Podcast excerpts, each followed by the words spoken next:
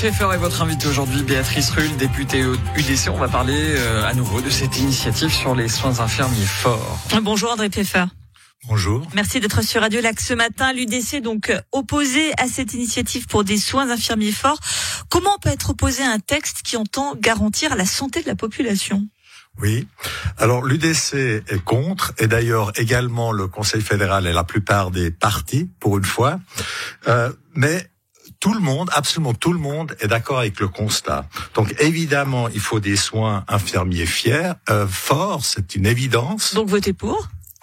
Non, parce que si tout le monde est d'accord sur le constat, la réponse de cette initiative est inadaptée et ne va pas. Il y a surtout deux aspects qui vont pas. Le premier aspect qui va pas, c'est que cette initiative propose que les conditions de travail et les rémunérations soient de la responsabilité de la Confédération. Ça ne va absolument pas, parce que le domaine de la santé, c'est un domaine cantonal.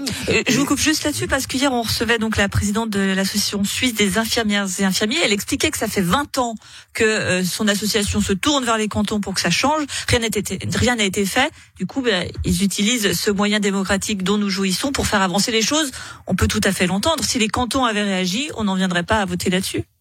Alors, c'est peut-être vrai, mais n'empêche que c'est un domaine qui est tout de même de la compétence des cantons, et il y a un mécanisme en Suisse dont d'ailleurs, d'une manière générale, nous sommes excessivement fiers, et je pense que c'est un des succès de notre pays, de notre économie, c'est que il y a aussi les partenaires sociaux qui rentrent dans ce domaine. Donc, de changer le tout en tout, c'est quelque chose qui est, je précise bien, pour le Conseil fédéral et pour la grande majorité des partis, qui est inacceptable. La deuxième chose, et puis ça c'est aussi quelque chose qui ne va pas, c'est que cette initiative, évidemment, si elle devait être acceptée, il faudrait tout mettre en œuvre. Ça prendrait certainement 2 ans, voire 3 ans. Vous me direz, ça fait 20 ans qu'elles attendent, elles sont plus de 3 années. Mais on oublie qu'il y a déjà une loi qui a été votée, qui est un contre-projet indirect. Et ce contre-projet indirect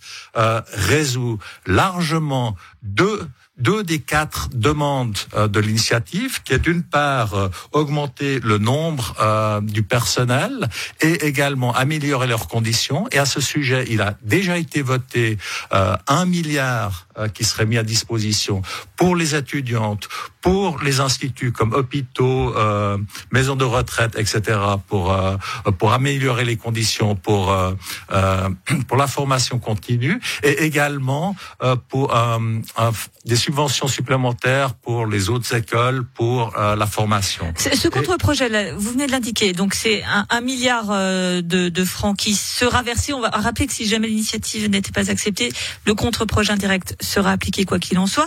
Mais ce milliard ne sera versé que pendant 8 ans et uniquement si les cantons agissent pour la formation, sinon la Confédération ne versera rien.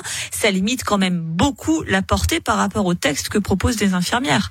Alors écoutez, le texte de cette initiative, encore une fois, c'est des propositions qui devront encore être débattues, encore être mises en vigueur. Donc ça prendra un certain temps. Ce milliard, c'est effectivement que pour 8 ans, mais il est déjà sur la table. Donc il rentrerait en vigueur immédiatement.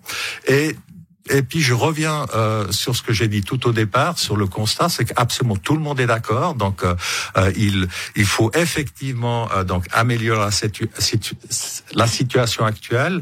Tout le monde est absolument admiratif de ce qui a été fait par le personnel des soins. Et puis, non seulement... C'est pas la meilleure manière de montrer la gratitude, là, pour le coup. Ouais, écoutez, il y a quand même 1 milliard. Et puis, je précise bien, c'est le 4e volet de proposition de cette initiative est également dans le pipeline de la loi, donc du contre-projet indirect qui a été voté, qui est que les infirmières et les infirmiers puissent avoir directement facturer leurs prestations à la caisse maladie. Donc, si vous voulez, il y a 2 aspects de l'initiative qui sont déjà remplis. avec le contre-projet indirect. Et puis les deux autres aspects, les deux derniers aspects de cette initiative, comme j'ai dit,